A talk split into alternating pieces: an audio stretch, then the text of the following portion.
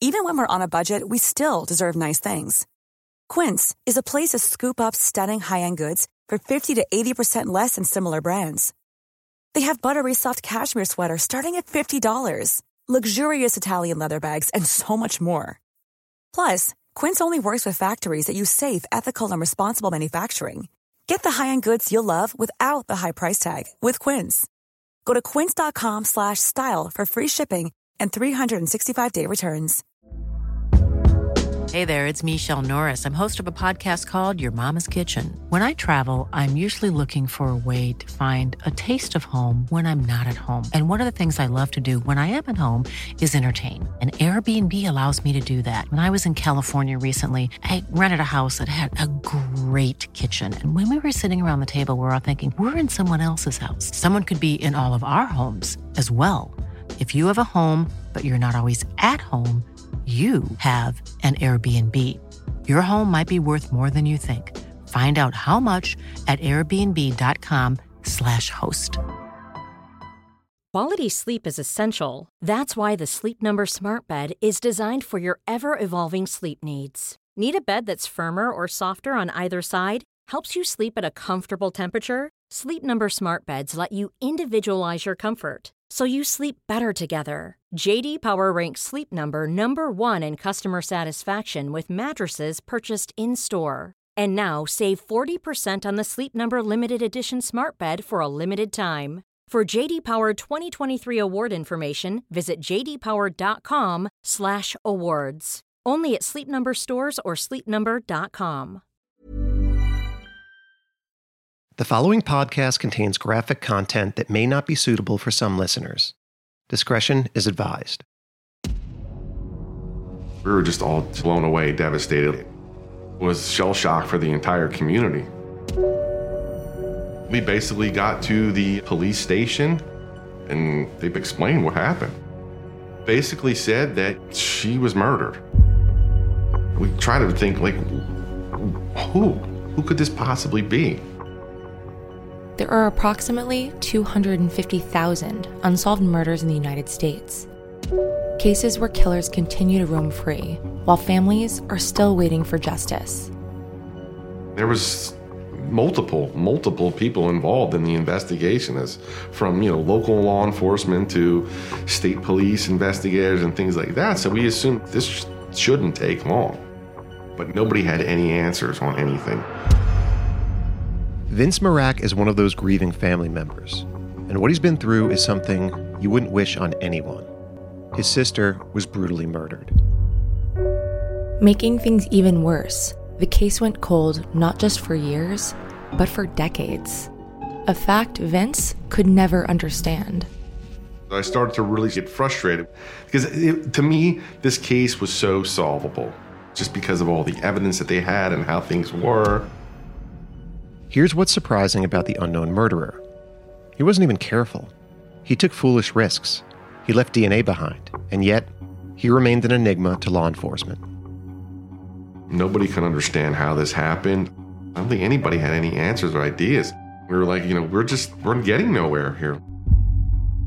To be fair, authorities threw everything they had at this investigation.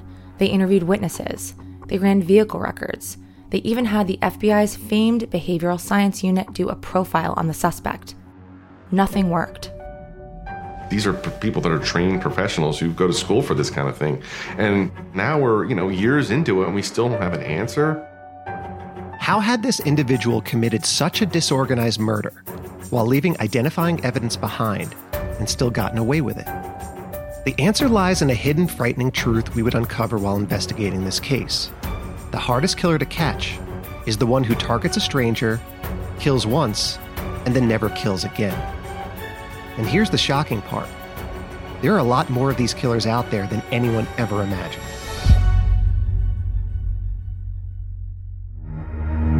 There's a whole different type of person out there killing very violently that aren't serial killers.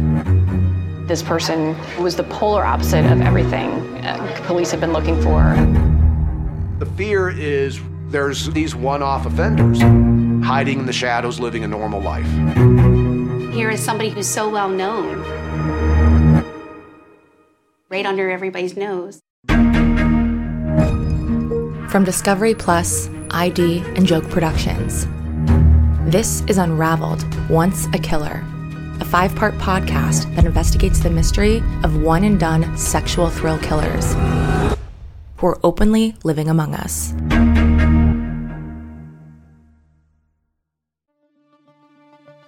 I'm Alexis Linkletter. And I'm Billy Jensen. Our journey takes us east to the town of Lancaster, Pennsylvania, a quiet community located 70 miles west of Philadelphia and 70 miles north of Baltimore. We came to this small town to investigate a big story, one that resonates far beyond the rolling barley fields and winding country roads, which are shared by cars and horse carriages alike. The case that devastated Vince's family occurred here in 1992. The story starts at Rohrstown Elementary, a red brick building serving K through 6th grade students. It was December 21st, and students and staff were in celebration mode just before the holiday break.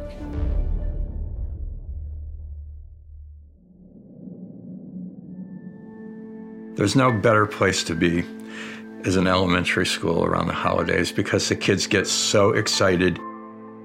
Harry Goodman was the principal of Rohrstown Elementary, and he always looked forward to this time of year. There would be a holiday concert, and all the parents would come, and the teachers would get gifts. Yeah, they would give gifts to the students. It was just a neat feeling permeating the whole school. But something was off that Monday morning. It was 8:30 a.m. already, and 6th grade teacher Christy Mirack had not yet arrived. She was usually there by 7:45. At 25 years of age, Christy was just beginning her career. She had started as a reading tutor. Then, when a first grade teacher went on sabbatical, Christy stepped in. She did so well that the following year, Principal Goodman encouraged her to apply for a sixth grade teaching position. A lot of people said, well, how will she ever make a transition from teaching first grade to sixth? But a good teacher can teach any grade level. And I had confidence that she could do it. And that's when I hired her for sixth grade. How did her students feel about her? Oh, they loved her. She was creative, she was dynamic. She found ways to make each child feel important and successful. She had the whole thing, the whole package. Here's Christy teaching her sixth grade class just two months before the incident. What we're going to do today is I'm going to show you a picture. And I'm not going to show it to you yet. And I'm going to ask you to explain to me how you would classify this living thing. It's not going to be going to be that important um, to see what the animal actually is because you may know what the animal is, but it's going to be how you would classify it. What things. But on this cold winter morning, that dynamic and reliable teacher was nowhere to be found. This is way before cell phones. I called her apartment about five times. You know, Christy, where are you? Where are you? you know? So I was really worried about that. So then I called her mom and I said, Have you talked to her? And she goes, She was home on Sunday or on the weekend. I thought for sure she had a flat tire. Thinking she may need help, Principal Goodman left school and drove towards Christy's townhome in East Lampeter, keeping an eye out for her car. But she was nowhere along the route. I pulled up to her apartment and saw her car that was iced over, and I knew something was wrong. Something was drastically wrong. Principal Goodman approached Christy's front door and found it open a crack. Then he went inside. What happens then? I, I'm not comfortable talking about that. It was awful. I would have screaming nightmares for about five years.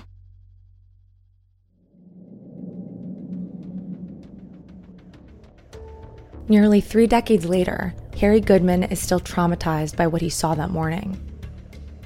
He raced to find a neighbor's phone and called 911. Christopher Erb was a patrolman in Lancaster that year.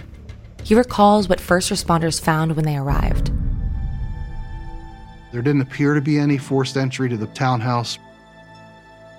They saw that on the floor and actually on the door, there were scuff marks that appeared to be signs of a struggle that happened inside the door there. Our best guess is the initial confrontation or altercation occurred right inside the door. There were also Christmas gifts in bags for some of the faculty and for the students right inside the door. What did they see when they walked inside? As you go into the living room, she was kind of close to a couch and a Christmas tree that was in the living room. She was laying on her back. She still had her gloves on her hands, and she had her winter bomber jacket on over top of a sweater and a pullover shirt. The shirt and sweater was pushed up to her chest, and she had nothing on from there down except for her, her socks. So her pants were thrown and underwear were thrown on the living room floor. She had signs of physically being assaulted with either a closed fist or a blunt object. There was a significant amount of blood coming from her facial area. There were bruises all around her neck.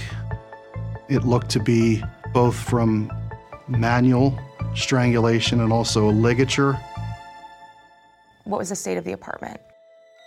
Didn't appear to be anything missing from the house. There was a cutting board next to her, which we're assuming had to have been in the kitchen at one point. How it got there, we don't know. But it was in the living room right next to her, and actually was so close to her there was blood that dropped on the cutting board. The most critical evidence would provide proof that Christy's attacker was male. Some body fluids that were found on her person and on the floor near her person led us to believe that there was a sexual assault that also occurred in this violent, it was a brutal attack.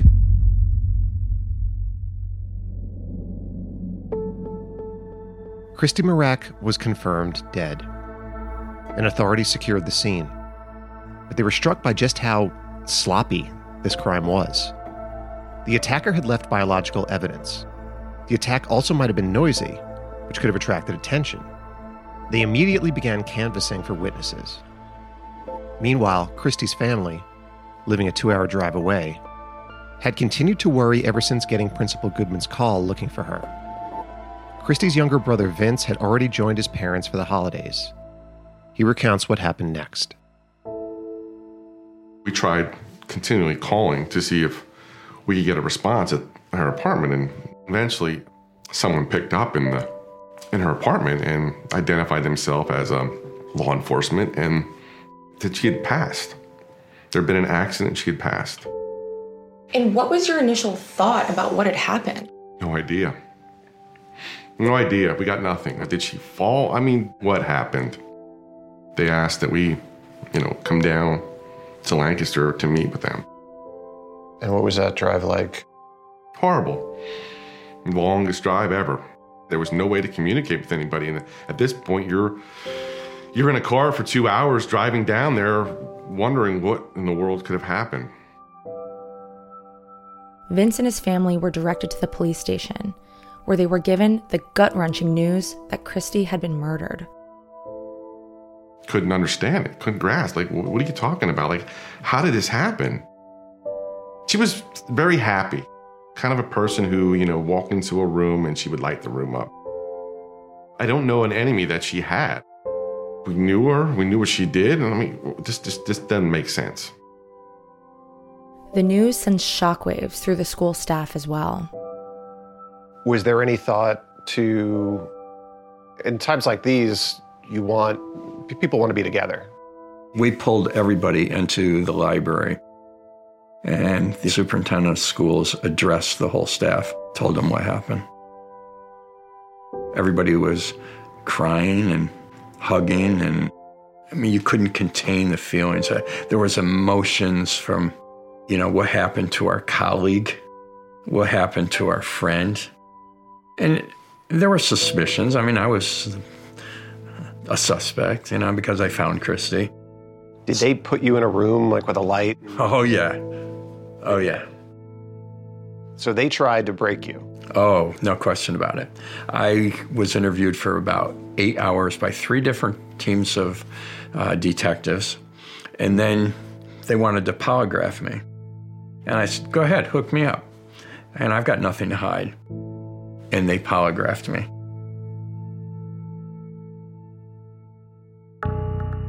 Even though DNA was left at the scene, the small police department wasn't yet equipped to process DNA quickly, and it would be another six years before the National DNA Database, CODIS, would exist.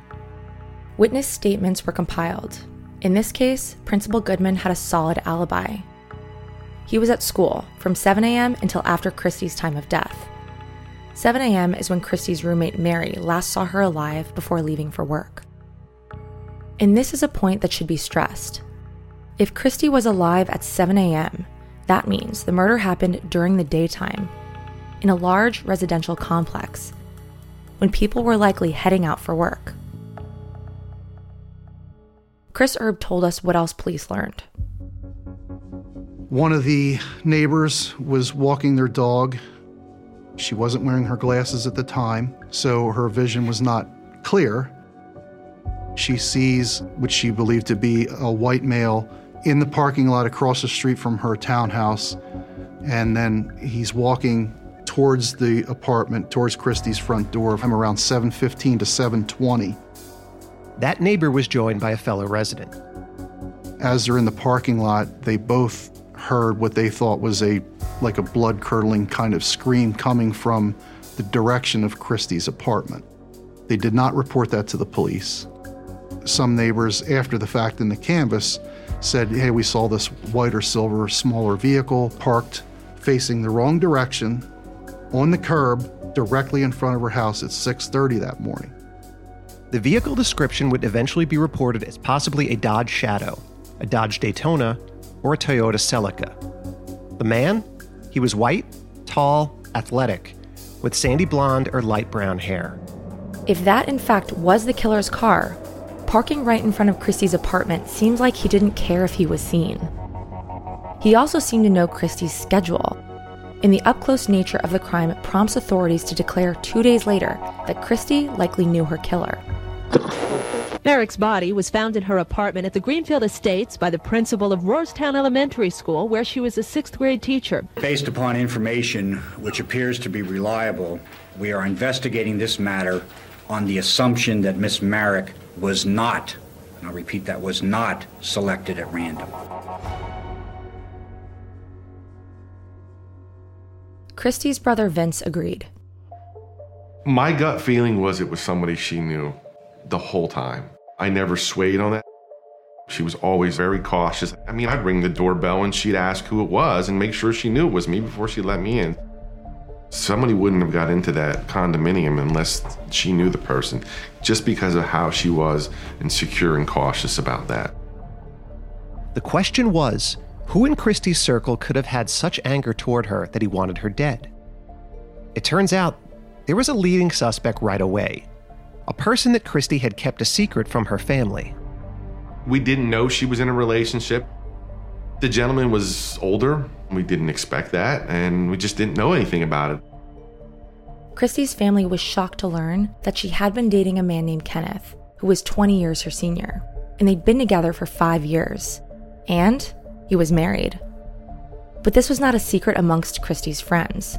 One of her college friends, Kim Alpert, says it was common knowledge. We all knew that.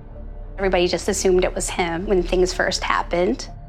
I was just getting that feeling like it probably wasn't going to last much longer or it was on its way out.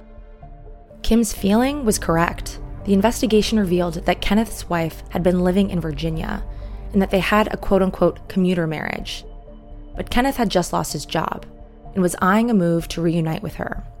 And that, understandably, put his relationship with Christy on the outs.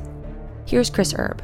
It was actually that Friday or Saturday before this happened is when she cut it off with him. She said, Look, you, you can't have it both ways here. It's one or the other. And she ended the relationship that weekend. Kenneth was immediately brought in for questioning. But hopes for an open and shut case quickly disappeared, as Vince would soon find out. He had an alibi. He was in Virginia at the Department of Motor Vehicles at 7:30 a.m. Authorities were back to square one. Despite the physical evidence, they had no clear leads and no way of knowing just how long the path to solving this crime would prove to be. And that when it finally was solved, the answer to who took Christy's life would shock everyone involved.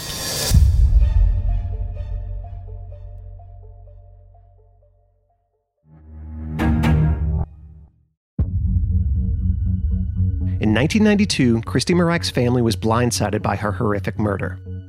They had no idea who would have wanted to kill her, and in such a brutal way. With no obvious suspects, investigators combed through the crime scene, trying to come up with a theory of what happened. One of the big questions was the cutting board, which was found next to Christy. Detective Chris Erb explains. I'm thinking, did she see this coming and make a dash for the kitchen and use that as a weapon to fend off her assailant? Maybe the perpetrator was not expecting to be resisted. Did he then grab it and use it as a weapon on her to take further control? Because he already had control, he's doing the sexual assaults. And in the strangulation, the ligature strangulation, we believe to be her own sweater. Her sweater had like a v neck on it, and the stitching where the v neck is in the sweater was ripped. So, similar to like maybe a garrote. Surprisingly, the assailant appeared to have entered Christy's home without bringing a weapon with him, but the manner of death suggested a very personal attack. Whatever the motive, it seems luck played a primary role in his initial escape. Luck that investigators hoped would soon run out, thanks to the DNA he left behind. East Lampeter Township was assisted by the Pennsylvania State Police actually for the processing the crime scene. There was some semen on the carpet under her body.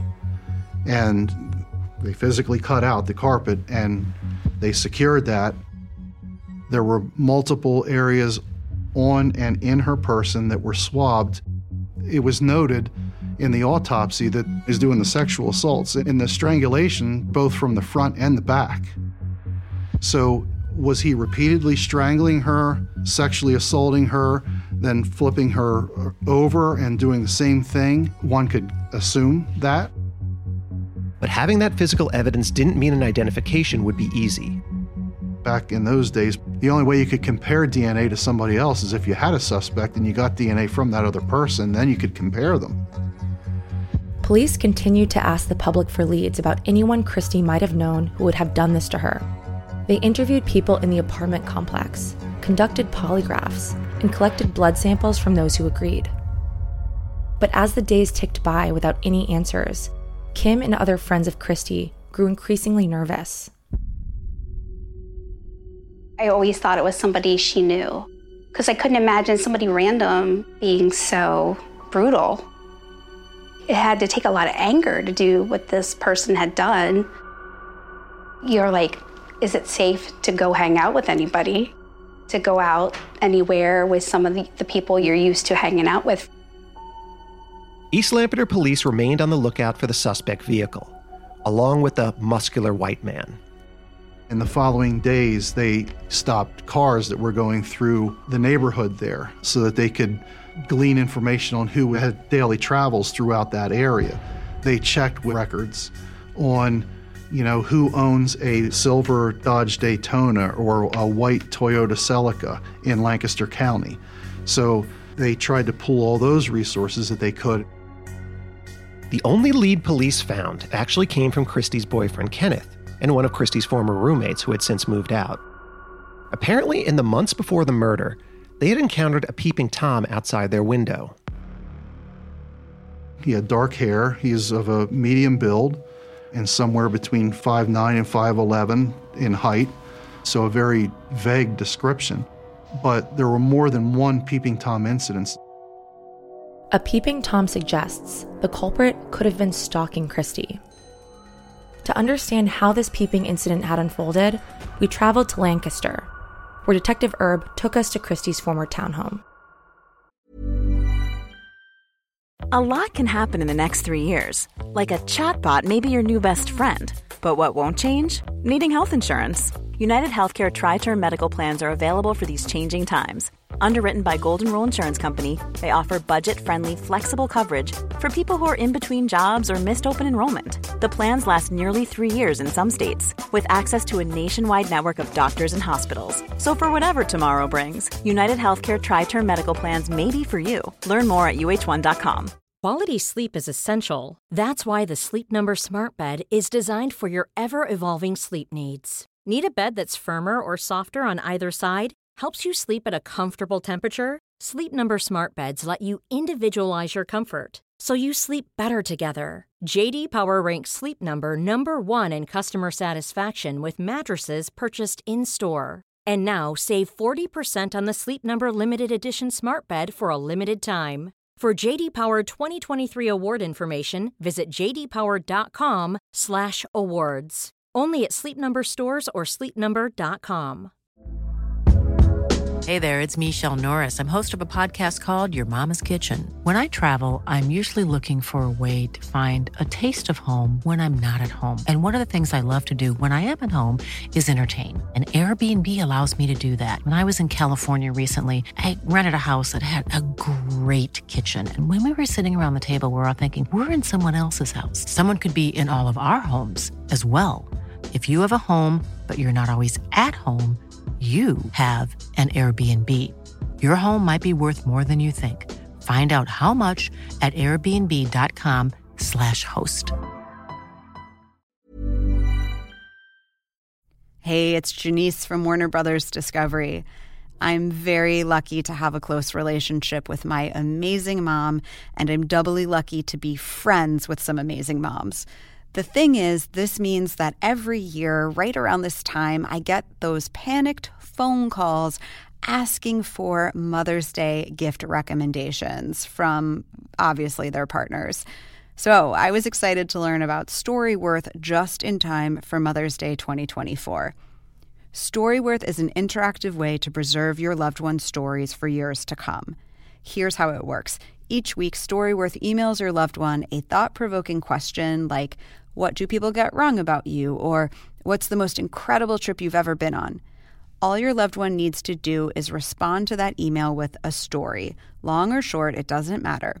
Storyworth will send you a copy of your loved one's response, and after a year, Storyworth compiles the stories and some photographs into a beautiful hardcover book that will last for generations. You can even keep a copy of the book for yourself. The moms in my life are big hearted, hilarious, and they're all super storytellers. So they're going to love Storyworth. I just know it. Give all the moms in your life a unique, heartfelt gift you'll all cherish for years. Storyworth. Right now, save $10 on your first purchase when you go to storyworth.com slash unraveled. That's storyworth.com slash unraveled to save $10 on your first purchase.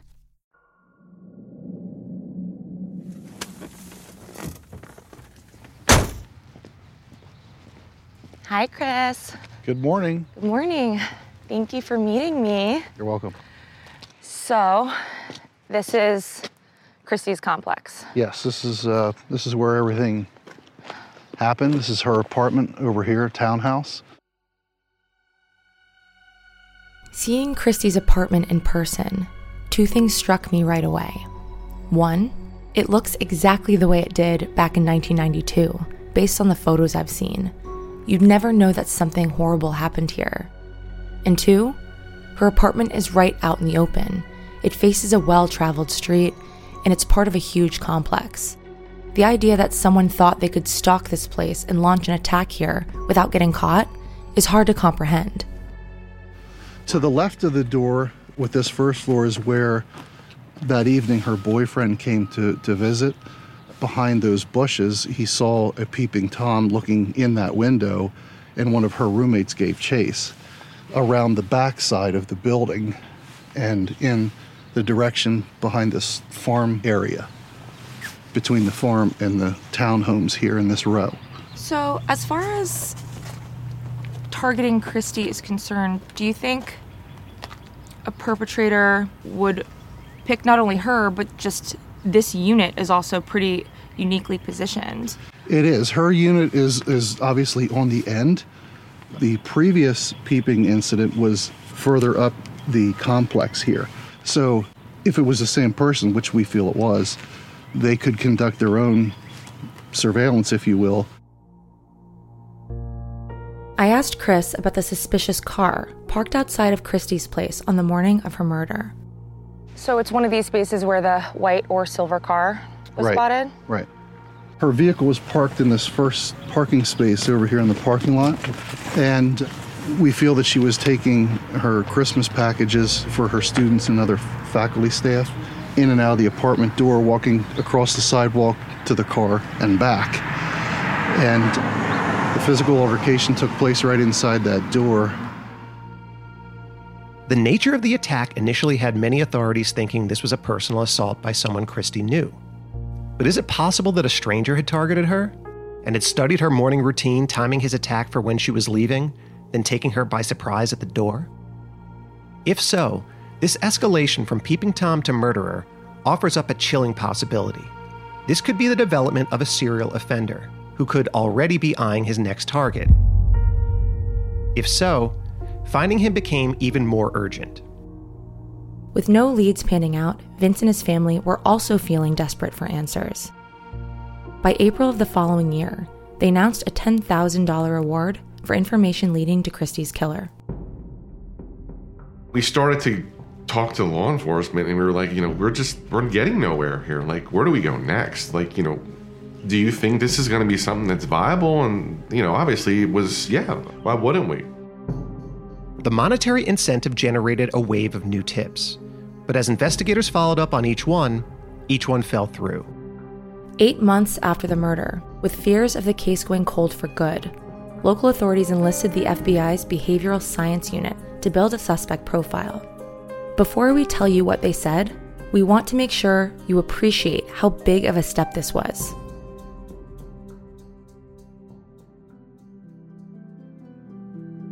The Behavioral Science Unit was created in 1972, just as the so called golden age of serial killers was getting underway, with murderers like John Wayne Gacy, son of Sam, and Ted Bundy becoming chillingly common. In the 70s, tracking these monsters down was an even bigger challenge than it is today. There was no DNA database, no modern surveillance equipment, no cell phone tracking. So, law enforcement turned to the burgeoning discipline known as profiling. FBI agents John Douglas and Robert Ressler interviewed dozens of serial murderers to develop theories and to set up categories of offenders. And profiling has remained a part of the investigative landscape ever since. Profilers are typically used in the most extreme cases, where conventional gathering of evidence has proven insufficient. This approach has been immortalized in movies like Silence of the Lambs and shows like Mindhunter, which portray profilers as super sleuths, able to solve the most inscrutable mysteries that no one else can crack. Serial killers had met their match. But how accurate is this portrayal? How does profiling stand up against the reality of so many unresolved sexual homicides? Christine Wilson, a current assistant district attorney who was a high school senior at the time of Christy's killing, would later learn about the profile developed by the FBI. Although it hasn't been released publicly, she was able to tell us what the profile determined. One of the things that the FBI profile did say was that this was probably a disorganized killer and likely a first time killer, not someone that had killed before. Disorganized means that the killer probably didn't plan the specifics of this attack, as indicated by his reckless approach and improvised weapons. And while the FBI felt he may have committed date rape before, this was likely his first homicide. But they said something else about the suspect's personality. Here's Chris Erb. The person was more of a loner. They didn't like to be out in the public or draw attention to themselves.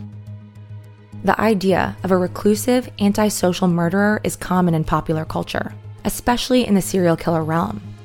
And even though many serial killers don't fit that mold, it is one of the archetypes. Sexual predatory murders were also commonly believed to be telltale signs of a serial killer, so the pressure to find this individual was immense. Investigators followed up on suspects that appeared to align with the FBI's assessment. But despite having this profile in hand, the offender was still not identified. The days went into months, and then months went into years. It just it was it was extremely it was hard.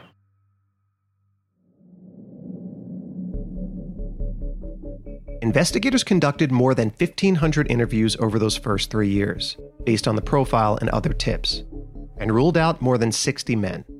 But the killer still eluded them. The case went cold for years. I moved out of the area because um, my career took me to a different part of the state. Did I still keep in touch with, you know, the investigators? Yes, but I knew at a point that it wasn't being investigated as closely as it was for those first couple years. In 1998, the National DNA Index System first went live, and over the next few years, state and local labs added their collected samples to it. But none of the files matched the DNA from Christy's killer. Whoever this man was, he had apparently avoided leaving his DNA at any other crimes, at least so far. So this begs the question had he actually continued killing and simply gotten better at not leaving anything behind? If so, there was still a chance he could be seen by a witness, or caught by other means. But waiting for him to make a mistake was not the ideal strategy. The emotional toll was hard on Christy's family, and as the 10 year anniversary of her murder approached, her mother began succumbing to cancer she wished she pleaded, you know, hopefully that somebody would come out.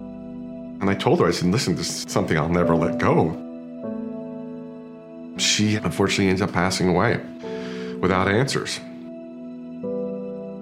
I still think that, you know, she she passed of a broken heart. I mean, this one it wore on her every day.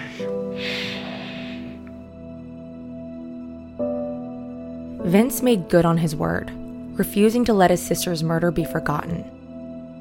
In 2007, 15 years after Christy was killed, Vince connected with another family that had faced a similar tragedy in Lancaster. In 1975, the body of 19 year old Lindy Sue Biechler was found dead in her apartment, stabbed 19 times. It was not connected to Christy's case, but it was also never solved. Together, the families funded a billboard along a local highway asking for leads in either murder.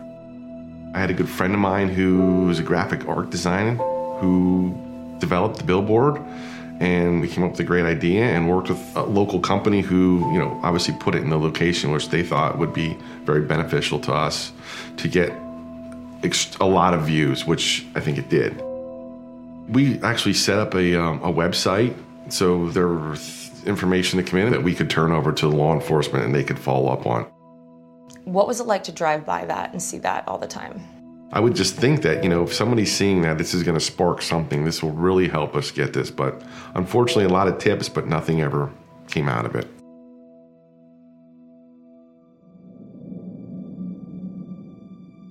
Despite Vince's efforts, it would be nearly another decade before the case gained any momentum.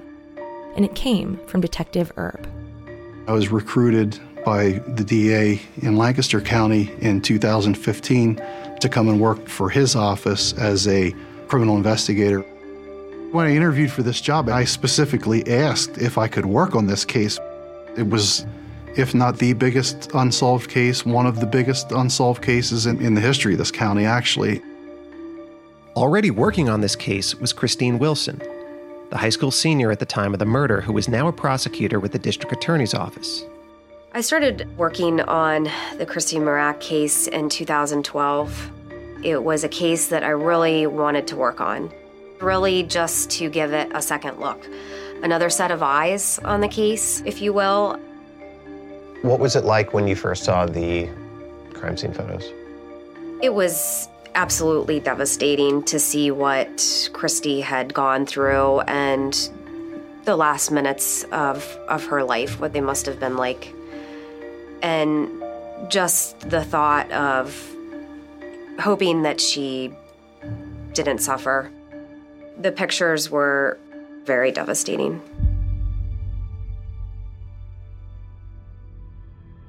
Chris Erb and Christine Wilson went through the boxes of files and evidence, learning all the details of the case.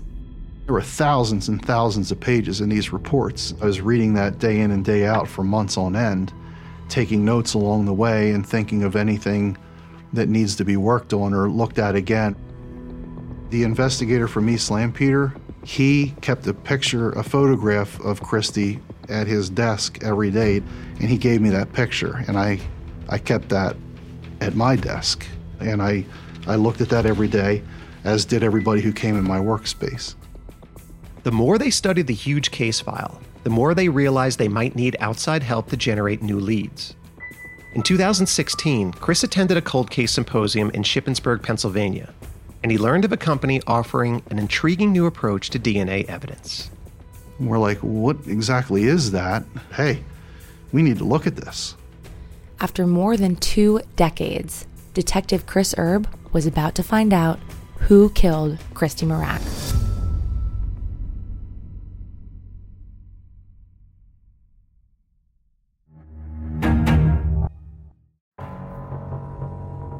In 2016, 24 years after Christy Mirack was murdered, Detective Chris Erb found a revolutionary new approach to the case at a symposium.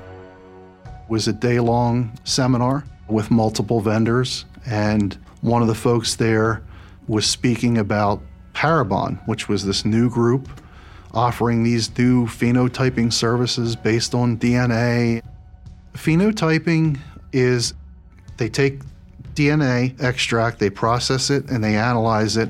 They have a certain computer model that they feed this DNA information into, and it creates a composite sketch of your suspect at the age of approximately 25.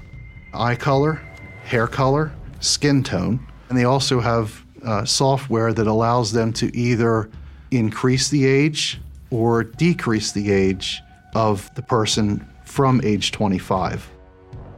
This company, Parabon, was offering to create a modern day portrait of Christy's killer based on the suspect's DNA, basically like a DNA driven sketch artist.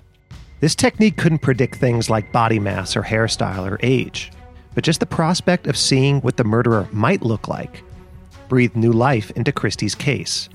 We first consulted with Parabon in its phenotyping process, November 21st, 2016.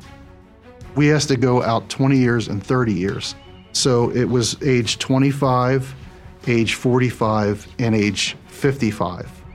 We got our results report back, I believe it was in May of 2017.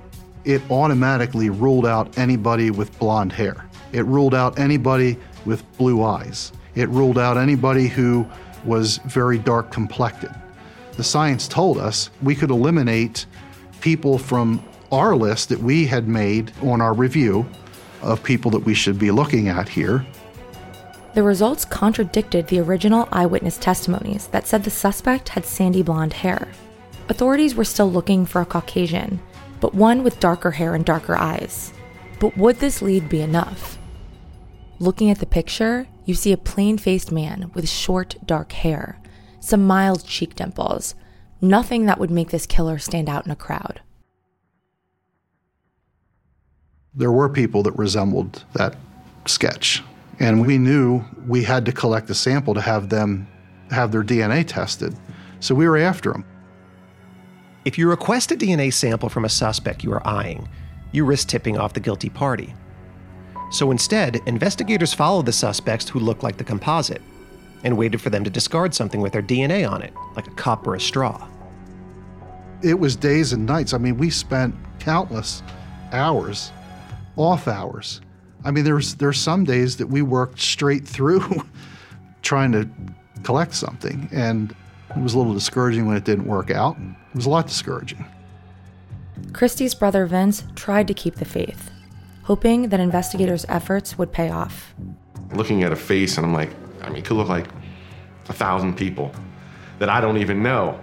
But the fact that they they had something that was definitive and concrete, this to me felt like was going to be the big break that we needed in this case. And then months started to go by. I'm like, here we go. Authorities eventually decided to go public with the profile drawing. Early in November of 2017, we had posters made up, we had the press release. How'd that go? We got probably about 100 tips that came in. We were working on them for the next few months. Unfortunately, the leads began to fizzle, and hope faded again. Phenotyping a composite sketch is an inexact science, and pictures generated are often generic in nature. But another possible breakthrough was brewing on the other side of the country. In California, authorities had just honed in on the infamous Golden State Killer. From the mid 70s to the mid 80s, he committed at least 13 murders and 50 rapes. He was actually known by a variety of names because authorities didn't realize these crime waves were the work of one person. But they eventually put the pieces together thanks to DNA. Genetic genealogy uses DNA to identify someone based on a partial match with a family member, then reconstructing the family tree. And with the rise of low cost genealogy services like Ancestry.com and 23andMe, millions of people were having their DNA sequenced. Those two databases were closed to outside searches. But intrepid users could upload their test results from these sites to an open platform called GEDmatch, which enabled even more comparisons that connected even more people. And that had huge implications for law enforcement.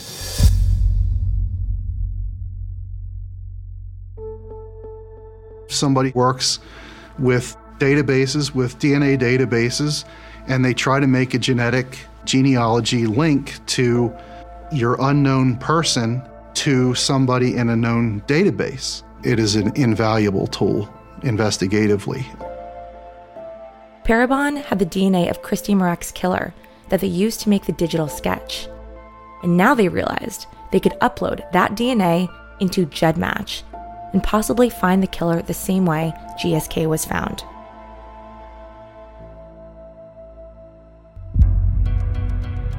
We were literally at a stalemate after we uh, went through and exhausted all leads from that press release when Parabon called us about the genetic genealogy analysis that can be performed. We immediately said that it was something that we wanted to pursue. I had to uh, go to my boss at the time to ask for approval, and we have to get the funds together and figure out the budget. The genetic genealogy was about an additional 2500 to, to 3000 So we did that, and they said, now we'll probably get an answer in about 45 days. I said, okay. Well, they called us back in four days and said, we have a significant match. I was kind of in shock. Like, are you serious? You really have somebody that they said, look, we have a very significant reading, and we feel we've identified your killer's mother. Now, when they tell you that, I was on the edge of my seat. I was very excited. I'm like, okay, who is it? Who is it? Parabon gave them the suspect's name, and it immediately caught them by surprise. It was very shocking because of this individual and who he was in the community. It was somebody that was well known in our community. Three things jumped out right away about this individual that defied expectations. The first is that he didn't appear to have any connection to Christy Mirack, upending the initial thoughts of investigators. The second is that he didn't appear to have ever committed any other crime, before or since that horrific murder. He seems to have gone on living a normal, happy life as a regular member of society. The third thing goes back to the FBI profile that was generated in the wake of the murder. They concluded that the killer was a reserved type who didn't like being in the spotlight. But the name suspect was the opposite of that. He was a public individual, complete with a stage name, who thrived on publicity and attention. If this was indeed the killer, then he'd been walking free in Lancaster for 26 years, right under everyone's nose.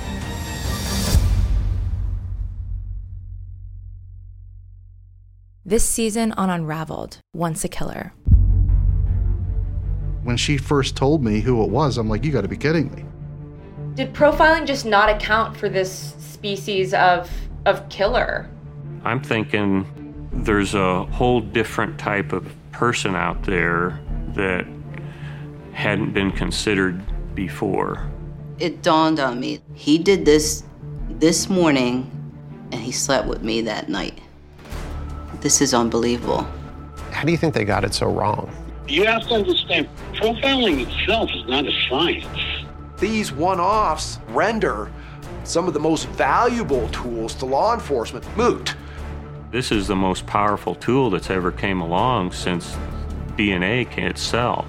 Genetic genealogy revealed that I was related to a murderer.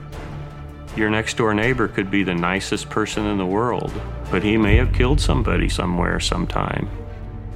These people are out there, able to, to function and live a life. That is what galls me. And how many one and done killers do you think could be walking free at any given moment? Thousands. Unraveled is produced by Joke Productions for ID. The executive producers of this podcast are Joke Fincioen, Biagio Messina, Jeff Kuntz, and myself, Billy Jensen, and Alexis Linkletter. The executive producer for ID is Tim Bainey. Additional producing and writing is by Eric Smith. Our editor is Corey Nye. The music and score that you have heard in this podcast is by Biagio Messina, Dave Pellman, and the Alibi and Nimble libraries. Make sure to check for episode two next week wherever you get your podcasts. And it helps a lot when you subscribe, rate, and review the podcast that you enjoy. Thank you for listening, for your support.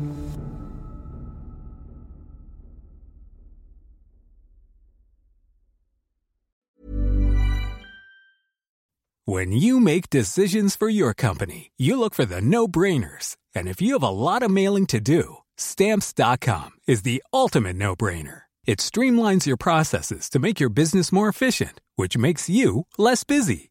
Mail checks, invoices, legal documents, and everything you need to keep your business running with stamps.com. Seamlessly connect with every major marketplace and shopping cart. Schedule package pickups and see your cheapest and fastest shipping options from different carriers with rates up to 89% off USPS and UPS rates. And with the stamps.com mobile app, you can take care of mailing and shipping wherever you are. Make the same no-brainer decision as over 1 million other businesses with stamps.com. Sign up with code program for a 4-week trial plus free postage and a free digital scale. No long-term commitments or contracts. That's stamps.com. Code program.